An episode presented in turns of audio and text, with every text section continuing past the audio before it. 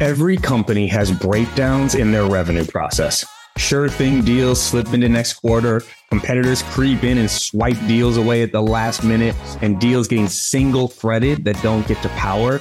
These are just a few examples of revenue leak, but there are a ton more, and they're preventing your team from reaching their sales targets.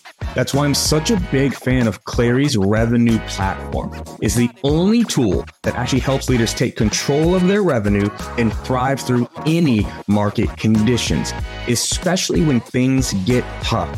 You can't afford to miss a single detail, but you also can't be leading by gut. Clari combines the science and the art of sales and sales leadership. So go to clari.com if you want to answer the most important question in your business. Are you going to meet, beat, or miss on revenue?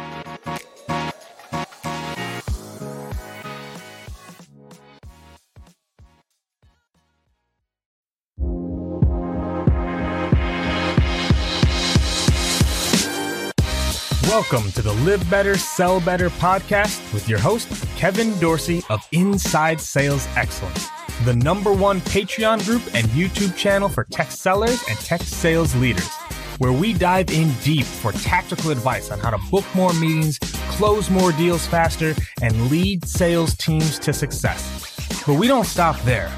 We also focus on the person in salesperson. We talk about mindset, goals, time management, and so much more.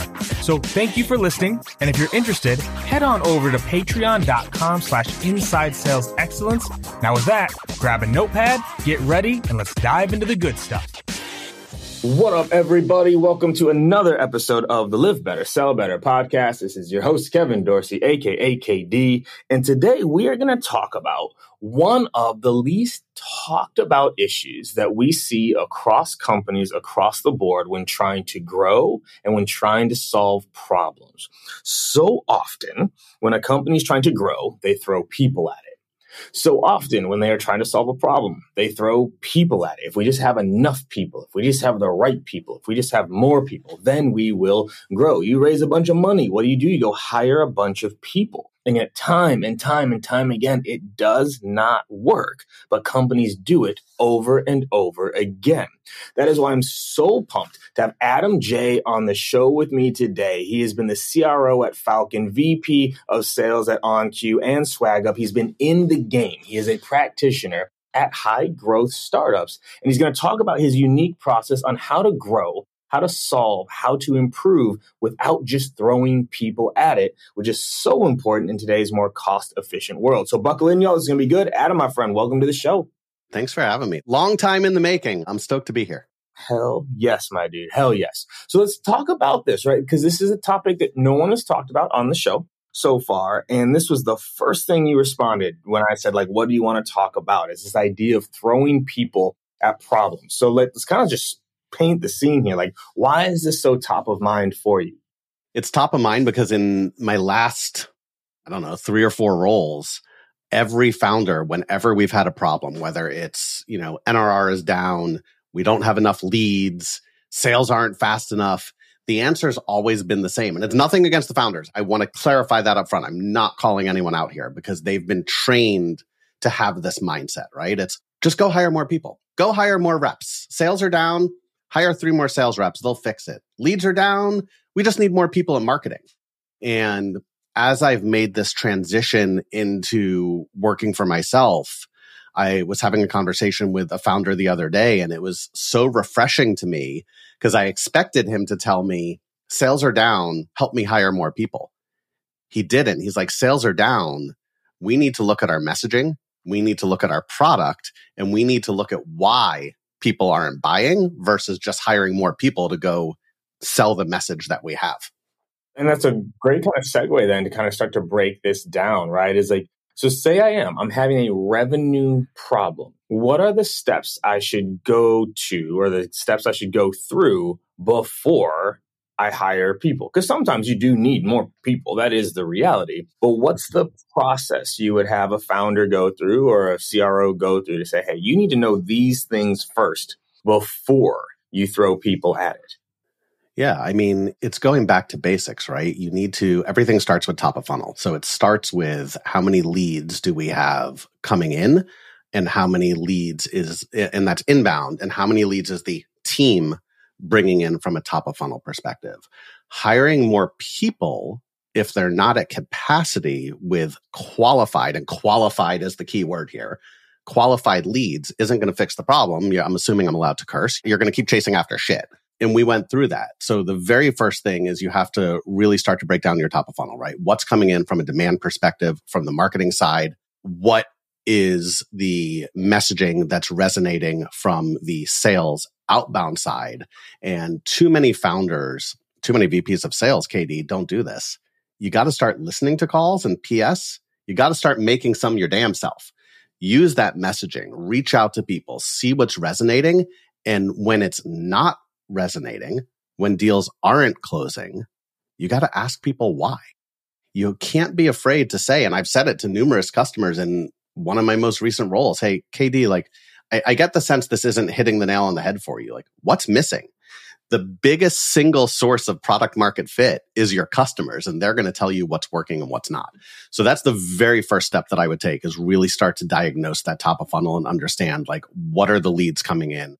where are they coming from and really start to get super deep with the analysis of are we getting leads from facebook relevant for a client i'm working on. Most people will not get leads from facebook. Are we getting leads from instagram? Are we getting just cold leads? Where are those leads coming from? And then start really looking at the best source of those leads and tie it back to your messaging.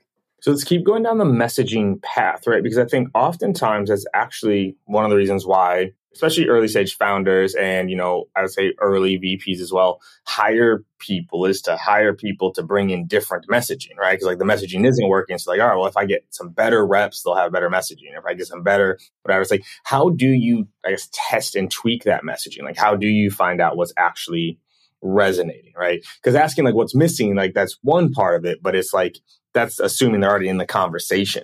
What's the steps you go through to fine tune messaging to make sure, right? Because throwing more people on bad messaging isn't going to do it, but hiring reps to bring in their own messaging also rarely. So, like, walk through us through with that a little bit. I think the very first thing that I have people do, it goes back to that elevator pitch, right? Like when I'm working with someone, I'm going to ask arguably everyone in the company, what do you do? What does bench do? And where the problem is going to lie in most organizations is if you ask 20 people, you're going to get 15 different answers. And those 15 different answers are what is now being put out in marketing, you know, from a top of funnel perspective. It's what your reps are saying. No one is aligned. So the first thing we have to do is understand like what the hell are we selling and what do we do? And I tee it up with you might have been the one who taught this to me, maybe not. When you're sitting around the dinner table, you know, with your friends and family and someone says like, what do you do for a living? How would you answer that? So that's first and foremost. We have to make sure that we're aligned. The other thing is, listen, there's lots of great tools out there, whether it be Gong or Attention or Win or whatever, where you could, you know, programmatically go in and listen to sentiment and listen to what's working. And I think that that's important. But the very first thing that I want to do and have founders do, I want to go back and talk to customers that have actually purchased. And I want to understand why did you choose to buy ABC product? What was it in our conversation that made you say, hmm, this is for me? And that's what I'm going to start crafting our messaging around because these are people who have actually bought. These are people who are paying us money. And chances are the reason that they are paying us money, if we can tweak that verbiage and get it right, is the reason other people are going to pay us money. And it, it takes time to do that, right? Like it takes time to understand what works and what doesn't versus any founder, any VP of sales thinking this is our value prop. If I go back to Falcon as example, like we would say our value prop is intelligent revenue automation. That is what the script said that we needed to say. You and I both know if I call you and tell you I want to sell you intelligent revenue automation, you're going to look at me like I have five heads. So it goes back to the customers. Why did you purchase this product? What was it that excited you? And using layman's terms, very basic wording, that is how we started to iterate and craft on our messaging. Yeah, I always I walk every company through, and every company I've joined, like this, I call it the six magic questions, right? Of like, I any company I've gone to, I always interview anywhere from forty to fifty customers, and I ask, why did you buy? What problem were you hoping to solve? What were you afraid of before buying? What's your favorite part of the product? What's changed the most since you bought the product? And how would you describe what we do to another persona? That last one I love. That's almost out of all the ones you just said, that's the money question, right? If you were selling this, how would you describe it? Right. And well, so it's funny, you know me, I'm a stickler on words. I don't ask them if they were selling it. I ask them, how would they describe what we do to another? Because the moment you ask someone to sell, they put their sales hat on and they become a persona. The word is just how would you describe what we do to another persona? But also in terms of pipeline generation, the one that's actually most valuable in that is the what were you afraid of before buying? Because those are the unspoken objections. So if we go say Falcon and you said, like what were you afraid of before buying? I say honestly like whether or not it was actually going to connect to all of my systems or like whether or not anyone was going to use it those are the objections that people have when you're reaching out to them that they never respond back to you. You're going to preemptively put it in your sales process and your pitch. I'm not even going to give you the chance to tell me that because part of my messaging is going to be how easy we connect to all of your systems. Correct. So, like those six questions, your messaging will get so much better if you go through those six, about 30, 40 customers, and like then you've got it. right? You've got everything you need in there. And so now I'm going to ask a very pointed, I guess, sales leader, sales leader question. What if your people aren't using the messaging? How do you know if it's a messaging problem or a people problem? Like you might have all this messaging, but people aren't using it. So you don't know if the messaging works or not. Like, how do you approach that? That to me comes down to a couple things. Number one, it is the trust that you're building with your team and it's the process that you put in place. I am a huge believer in individuality, in experimentation. I often describe my scripts as I'm not a NASCAR fan, but like a NASCAR track, right? Like I'm going to give you the guideline. How you weave around those cars, I don't particularly care but you do need to say this. And I think it's important as a leader that we start with the why, right? And if we're really trying to hone in on what messaging is and is not working, it's having that trust with the team that they believe in the processes you're putting forth and them understanding that, listen, this is what we need to collectively say together because that is the only way that I, we, the company, you are going to know if this messaging is working. And you want to make as much money as possible. We want the company to grow. If everyone is doing their own thing, we have no way of knowing what's working and what's not. We have to be systematic. Once we figure that out, dude, bring your personality, iterate it on it all the time. I don't care. But what we can't have right now is a free for all. And it takes a relationship, if you will, for your sellers to be comfortable enough with you to listen to that, especially when you come in new from the outside, right? Like you're the new guy. What the fuck do you know? Let me tell you why this is important. And it's got to be about them, not about me. It's very, very, very true. So now let's keep going down this process. All right. So revenue. First, we looked at the messaging. All right. The messaging feels like it's kind of on point, right? So now do I start hiring people or what's the next step? I mean, just because your messaging's on point doesn't mean that you start hiring people. Um, there are people who would. I mean, so now we're, it's a numbers game for lack of better terms, right? So again, let's look at capacity. If the messaging is right, how many leads are coming in? How many leads are each rep working? What are the close rates for those leads? What is the sales? What is the velocity between each stage? You have to look at every piece of the sales process before we hire more people. I personally, and you are much more experienced than I, I personally do not believe in hiring reps until every other rep, for the most part, is at capacity. They are working great leads, qualified leads. They are moving through the funnel at what we deem to be appropriate amounts of times, and our close rates are where we want them to be. Otherwise, we are hiring more people to get the exact same results that we have right now, whether the messaging is working or not. Just because your messaging is working doesn't mean the rest of your sales process is such that it's conducive for a customer to buy and conducive to go and hire people. Messaging is part of it, but not all of it. And how do you gauge capacity? Because I think a lot of leaders get this wrong, where it's like, oh, like either one, they say they're at capacity or they're not. Or they keep trying to squeeze out capacity when like there's far more going on than they realize. Like people always love this stat. It's like, you know, sellers only spend 35% of their time selling or whatever. You can't sell 100% of the time. It doesn't work like that. So how do you gauge capacity? How do you know when it's like, all right, this is capacity and I should hire someone new? Yeah. So for me, it's a few things. Like I certainly believe in looking at my sellers' time and their calendars and how much time they're spending selling. That said, to your point, there's admin work you have to do, right? Like you're just not going to spend all day selling, and that's okay. What I want to understand is how many customers are prospects are my reps talking to on a daily, weekly, monthly basis? How many active deals are they working? Versus, and then we're extrapolating this back to revenue and deal cycles and how many deals should they be working and should they be closing per month. It is a math formula for lack of better terms. And it's not just my reps say they're busy. Dude, we're all busy. I don't have time to call customers, but I do. You have to look at what the appropriate number again of leads, opportunities, deal cycle and closed won deals each of your sellers actually have before you start looking at let's just hire another human being. And I know that was sort of a vague answer, but it is. It's literally a spreadsheet of custom numbers that comes back and looks at capacity, not KD says he has time or doesn't have time in his day. Yeah. And we're actually about to, I'm doing this exercise with one of my teams right now. I was like, I literally time things. I literally time things. Like, okay, how long does it take to log a deal? How long is our average call? How long like i time it. So i actually feel like i have an understanding of like okay right this this just happened. I was like well god there's so much admin after you close a deal. I'm like okay let's let's how much admin? Let's, let's screen share and look at it together. Let's let's time this. All right. Yep. It was 14 minutes. Okay. How many deals per day are our reps closing on average?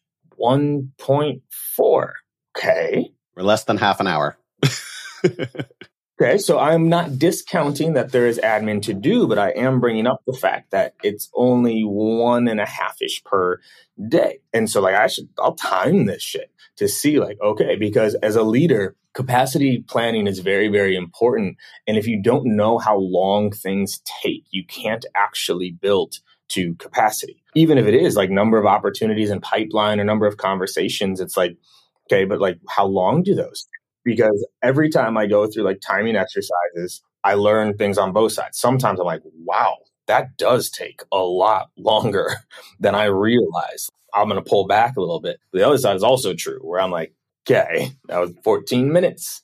I think we're all right here, y'all. Even internally, like one of them had an, a few SDRs that were having like 45 minute, 50 minute long conversations and then handing it off to an AE. And you know what led to this is like, why was their activity lower? Why were they pulling not enough leads? And it was like, well, they're having 50 minute conversations. There's so much focus. We could go down a rabbit hole for the rest of our time together on looking at activity metrics and time and like quality over quantity all day long. And like, I'm not saying that 45 minutes is right or wrong. I think it's highly dependent on your business, but I would much rather my SDRs or BDRs have five incredibly 45 minute conversations every day where four of those five leads to closed won deals versus 50 dials a day of two minute conversations where one leads to a closed won deal. And it's very hard to get founders to understand this, that it's not just the activity, it's the outcomes that you have to look at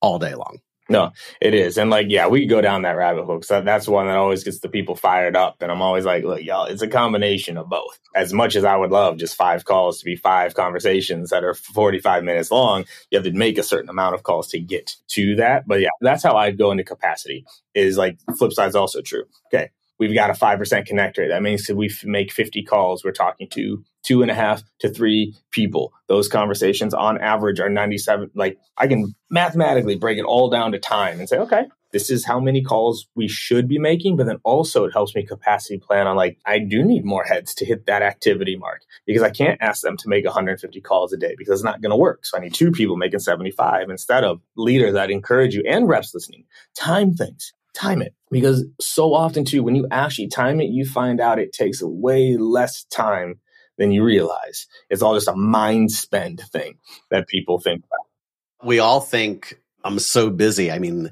it's funny because and transparently to everyone listening, like part of why I wanted to come on the show was to learn also. I learn every time I talk to you. I time things in my personal life. Like you and I have spoken about this. I am religious with my calendar and blocking it and using Google Insights to tell me where I'm spending my time. It didn't click until you said it to actually do that. It's almost embarrassing with my team to literally sit down and be like, great. I took on a new client the other day and one of the first things I did was spend half a morning shadowing you, like do what you normally do. I want to see your workflow and see what you're doing. But I never thought in previous roles to be like, all right, let's literally time how long your closing process takes. And I'm the biggest proponent of automating as much as I can. But I think I could see how that absolutely would have helped, not just with capacity planning, just with understanding people's days, understanding where they're getting bogged down, understanding where I can make improvements, or conversely, understanding where it's like, dude, it's 14 minutes. Like, you're good.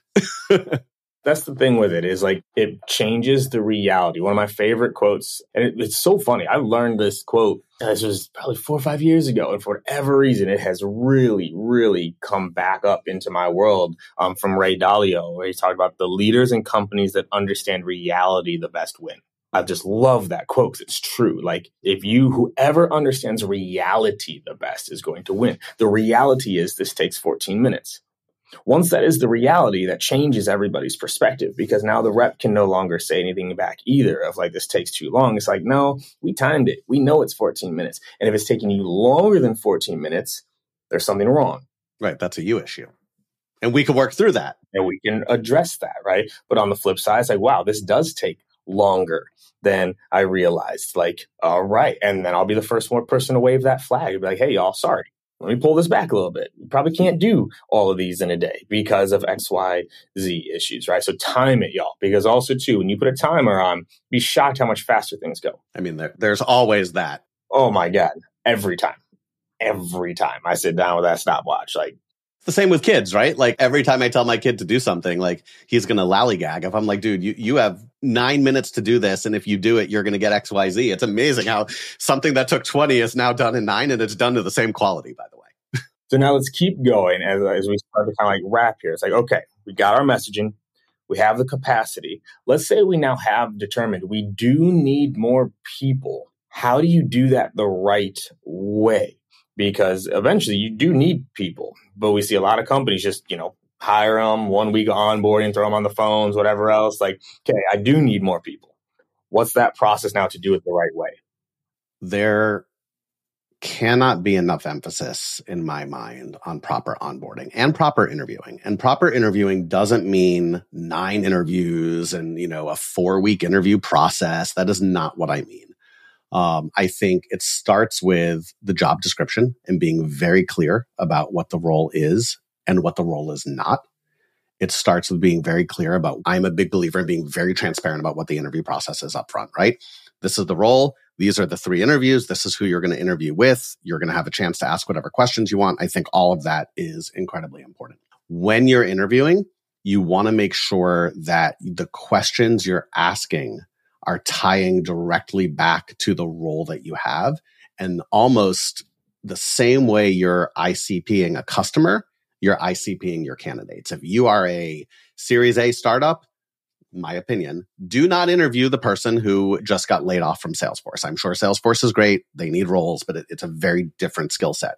You're going to be wasting your time and you're going to set someone up for failure. And as a leader, you, one of your number one jobs is to make sure that you're setting people up for success. If someone comes in and they don't work out, there could be a plethora of reasons. But the first thing I do is ask myself what the hell I could have done differently, whether it be onboarding, whether it be training, or whether it be I missed something in the interview process. That onboarding needs to be thoughtful. It needs to be detailed. It needs to include sales, marketing, success, the founder you really want to make sure that when you bring someone in, you're not just throwing them on the phone to burn through your TAM. You're not just throwing them on the phone to see what works. And listen, they might get heroic and close some deals, but if they're not set up for success and they fail, they're going to have a shit experience. They're going to quit. You're now set back two, three, four, six months plus all the money you've sent because you didn't take the time to onboard them properly. Make sure they understand the product. The days of selling and not knowing your product inside and out are over. Two years ago, great. Everyone had money. Everyone's buying everything. You, you could run a BS demo and people would buy if it slightly resonated. You can't do that anymore. You got to be a product expert. I would not put someone on the phone to demo unless they were a product expert. Make sure your onboarding program is and it's dependent by stage, right? But you need to have structure. You need to have call recordings of what's working. You need to have, you know, examples of how to work through the product. They need to understand the common objections. And then you have to build out a realistic ramp plan that includes not just metrics and quota, but also includes compensation, in my opinion. You can't, and I've seen this happen. We're just going to go hire two BDRs we go hire two BDRs because they look good on paper. And it's day three. Here's your script. Go get on the phone.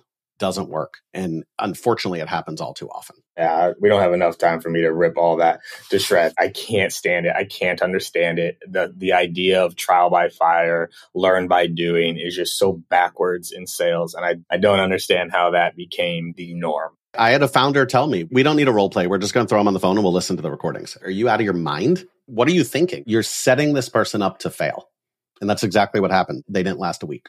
Yeah. And then like, you know, they treat it as a filtering process, not as an onboarding process. And that's where I think people get it so wrong all the time is like their onboarding is filtering. It is not preparing anybody for anything. It's trying to find the people that might already have the thing that they need. And so from there, as we go through it, I think I'll bring up this last point, right? We talk about, you know, solving problems is, you know, how do you then lead your current people through those problems, right? So, okay, our revenue is, is low or it's not, you know, things are not converting as well, right? Like, how do you lead the people you do have through those problems. And I'd say this will be a two parter and prepare them for the reality that new people will be coming in, right? Like, how do you kind of navigate that? So my style is very much leading with why. I don't believe in just giving the what. I think that barring confidentiality, like, listen, there's certain things you just can't tell people, right? But generally speaking, it's understanding the why. If our messaging's not working in my weekly team meeting, if our revenue's down, I'm not just going to come in and tell, oh, you know, revenue's down. Respectfully, no shit. Everyone knows that. We all look at the same dashboards, right? You don't need a meeting to see that revenue's down. But what we do need is to come together and explain the why we think it's down. This is what I've done. This is what I've looked at. This is what collectively we've looked at and here's what we're going to change, test, iterate, experiment with. And here's why. And here's the results we hope to get. It's the same thing when we bring new people in. No one should ever be surprised that I just hired KD and he's my new AE and he's suddenly on the, the sales floor today, right? The team should know that beforehand. It's my job as a leader to talk about the goals that we're trying to hit, to walk them through the capacity to walk them through why we're hiring. Because the first thing, especially in a startup, that people are going to say is, well, KD is going to come in. He's going to take my leads. That's money out of my pocket. It's not. And let me tell you exactly why. Let me tell you what ideal capacity looks like. Let me tell you the revenue goals we're trying to go to. Let me tell you what we've tried and why we need to expand. And furthermore, when we're going to expand and hire again. Yeah, I think it's just so important to involve your people in growth and in change and preparing them for it and understand like what that means and why it is a good thing, but also understand like this is where we're going. And if that's not where you want to go, then let's have that conversation too. You know, like growth is hard, change is hard. And, you know, you'll have people that were part of a certain patch two years, three years, where it's like, the next patch is going to be different. And it's like, do you want to keep evolving or do you want to find another position that's more like that original, you know, two, three year run? Leadership is, it's just a constant, I like to call it a game because a challenge makes it sound hard. Like it's a game. It's a game. All of this is a game. Life is a game. But like, how can you get the people you have to continue to grow while adding new people on top of to drive things forward? So I like this, man, because this is the important stuff that people don't talk about. They just throw people at it. Similar enough for a different topic, they'll just throw a VP at it. It's like, oh, we could have that conversation for another hour. The VP is going to come in and fix it. We need a different VP because that's what's going to change it. And it's like, oh, because it's that easy because it's that easy, right? To then change a culture and process that's already in place and all those fun things. So cool, man. Well, as we wrap, right, you know the name of this podcast, Live Better, Sell Better, right? Because I have this weird idea that if we lived better, if we had more energy, more fulfillment, more joy, more happiness, all those things, that the sales would also improve. What would your live better advice be for people listening? To me, and it's taken me a long time to learn this. You cannot be successful. You cannot help others be successful if you don't put your health, physical and mental health first. There's this old hustle culture mindset of beyond 24 7 and got to answer the slack immediately and you know don't worry about your family. And listen i used to subscribe to it. I missed the first several years of my kid's life because i was always traveling. And it took me a long time to realize that ending my day at whatever we'll say 6.30 taking 15 minutes to meditate going and swimming in the pool first thing in the morning before i start my day getting myself in that right mind allows me to be a better leader for my team it allows me to coach them, mentor them, and guide them better, which then puts them in a better mindset, which then helps them sell more. If you're not spending time on your physical and mental health, you are going to get burnt out. You're going to feel it. Your team's going to feel it. And the morale, the numbers, they all don't go well. Meditate, man. It's powerful. I had a mentor very early on in my career, luckily, tell me the better you are, the better you can make your team, period. And like that's always stuck with me. It's like the better I am as a leader, the better I can make my team. That's mentally, spiritually, emotionally, skill wise, all of that is is the focus. So awesome, man. I love that advice. So where can people find you? Right? This was good stuff. You obviously have a knack for this. Where can people find you? Where are you putting out content? How can they get more of Adam Jay in their life? LinkedIn, like everyone else, I spend way too much time there, which is a whole separate conversation speaking about mental health. But two places you could find me, adamjay.io. It's spelled out A-D-A-M-J-A-Y. And shameless plug, Wednesdays, the Revenue Reimagined podcast. We are going to be talking to the best go-to-market leaders about uncomplicating revenue. You will be a guest before you know it as well. Let's go. I might, I might know a thing there. Maybe, maybe one. Little thing or two. I'll just there's only one. There's probably only one thing that I know. So awesome, man. Well, appreciate you as always. Really, really, really love this stuff, man. Keep doing what you're doing. All right. Thanks, man. Appreciate you. Cheers.